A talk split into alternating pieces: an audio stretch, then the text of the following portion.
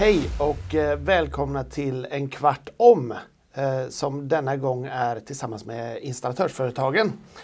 Jag heter Rudolf Antoni och är regionchef på Svenskt Näringsliv och idag sitter jag här tillsammans med Ola Månsson. Välkommen hit! Hej, tack så mycket! Jag tror att alla kanske inte är bekanta med er organisation så att, skulle du kunna börja med att berätta lite grann om vilka företräder ni och hur många medlemsföretag finns det och sådär? Ja, men det är nog riktigt eftersom vi är en ganska ny organisation. Sedan 5 år tillbaka har vi varit Installatörsföretagen som var en sammanslagning mellan VVS-företagen och Ejo. Och Installatörsföretagen organiserar då 3700 medlemmar cirka. Varav det är ungefär 55 000 anställda i våra medlemsföretag. Så en ganska stor medlemskader vi har. Mm. Vi organiserar idag allt vad gäller installationer. Så om du tänker el, digitalisering, larm, tele, du har VVS, ventilation och inte minst alldeles nyss så tecknade vi ett kollektivavtal för solcellsföretag. Solceller, ja. Mm. Hur ser, om det går att beskriva så, hur ser ett normalt, ett genomsnittligt medlemsföretag ut i storleksmässigt tänker jag?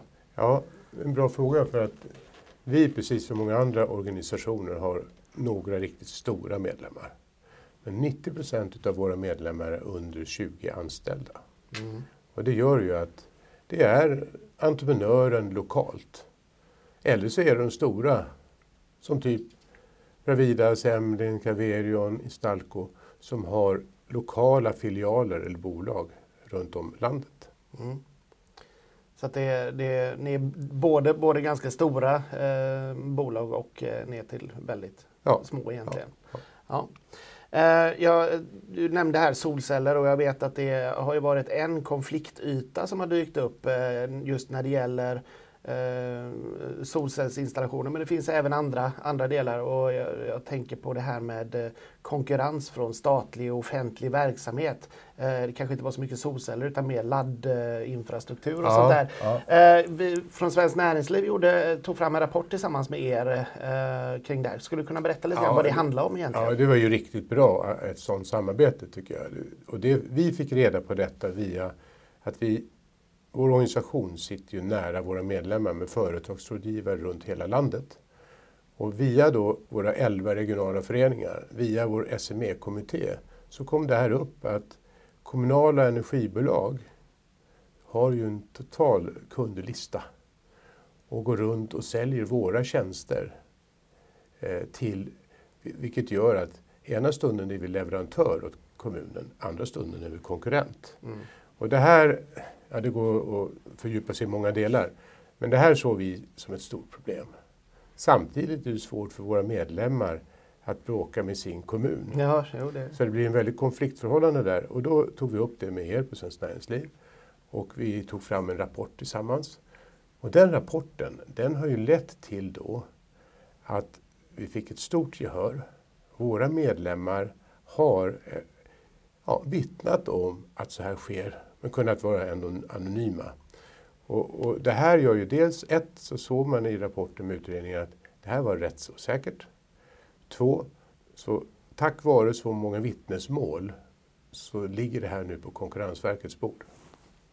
Det är ju ett stort steg i rätt riktning. Ja, jag frågar, när ni granskade det där, hur pass vanligt var det att den här konkurrenssituationen fanns ute i kommunerna runt omkring? Ja, det var vanligare än man tror. Det var det? Ja.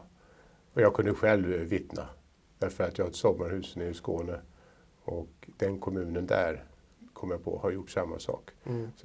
Så jag kunde bara se det här är realitet. Och det här gäller egentligen inte bara just elbiten, utan det gäller ju faktiskt många andra delar som jag vet. Jag kommer ju själv från byggvärlden en gång i tiden, så problemet finns. Det var bra att vi hittade ett case tillsammans. Mm. Nej, men jag kan ju också relatera till andra branscher att det är ju inte sällan som kommunen oftast med ganska goda intentioner försöker att leverera en bra service till kommuninvånarna utan att ha en tanke på att man samtidigt konkurrerar med företagen. Så att, bra att det uppmärksammades. Får hoppas att det får fullt ut genomslag. Jag tänkte, tittade lite grann på er hemsida och där beskriver ni er som framtidsbranschen. Skulle du kunna berätta lite mer hur resonemanget ser ut där? Ja, men vi är framtidsbranschen. Ni är det? Jajamensan. Om du börjar se på här klimatomställning där nu så är det trots allt så för att klara av elektrifieringen och energieffektiviseringen. Ja, vilka är det som gör det jobbet?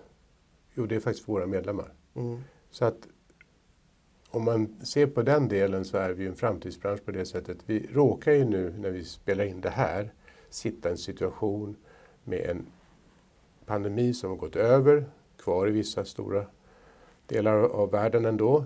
Så det är brist på halvledare etc. Mm. Vi har ett hemskt krig som pågår. Och allt det här skapat en ökad inflation och fruktansvärt högt ränteläge om man jämför med vad som var, inte om man jämför med vad jag är van vid. Och allt det här gör ju att vi går ju mot en tid här nu som är väldigt osäker. Men samtidigt så har vi satt upp klimatmål 2030-2045. Att halvera och komma till noll 2045. Det är otroligt bråttom. Mm. Då kan vi inte stoppa upp elektrifieringen. Vi kan inte stoppa upp energieffektiviseringen. Och då är det trots allt vi som gör det jobbet. Och därför så kan jag nog sitta rätt trygg att säga att vi är en framtidsbransch. Ja. Samtidigt som det finns stora möjligheter med det så målar du upp en bild här av att det är ganska bråttom. Det behövs många händer ute i den här verksamheten, tänker jag. Hur ser det ut med kompetensförsörjningen? Har ni tillräckligt med folk? Är det tillräckligt många som söker sig till den här branschen?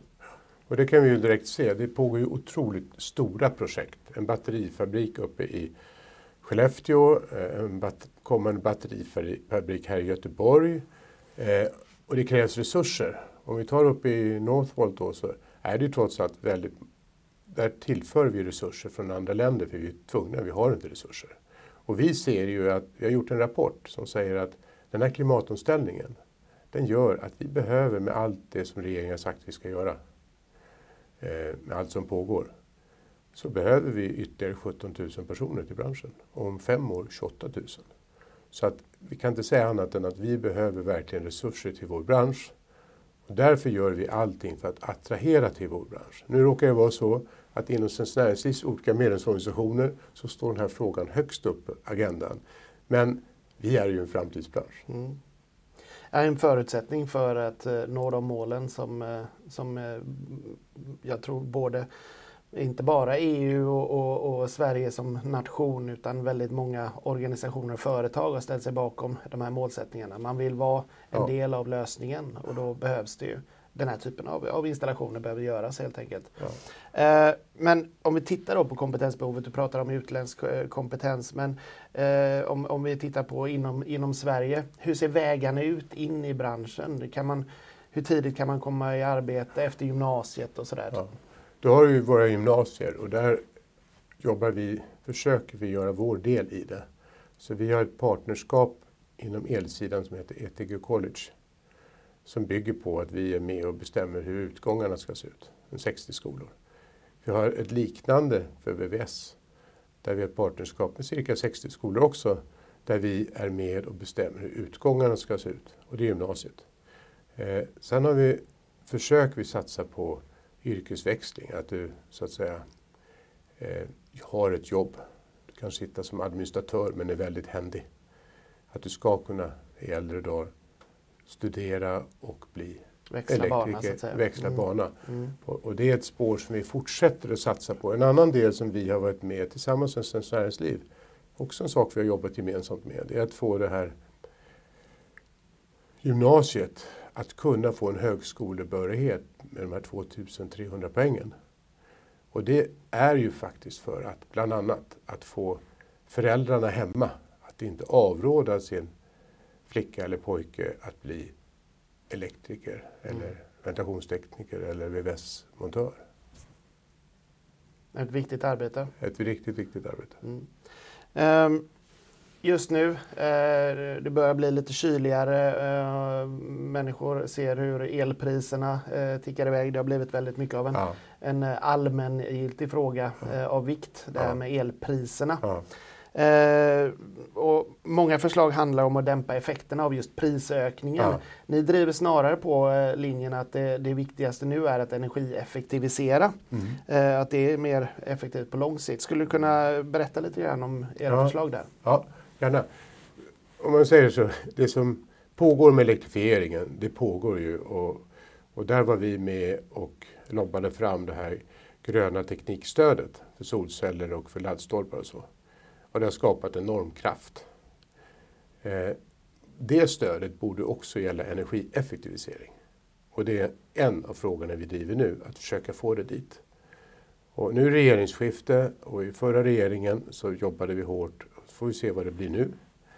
Den andra frågan där är egentligen att om vi tar oss konsumenten som vill göra saker, så tror jag att rådande omständigheter med de enormt höga elnotorna, så har konsumenten rätt lite pengar till sist. Och gamla rotavdraget som sänktes till 30%, det är ett verktyg som finns. Varför inte öka det till 50% nu och villkora det då gärna för alla som gör någonting som påverkar klimatavtrycket. Mm.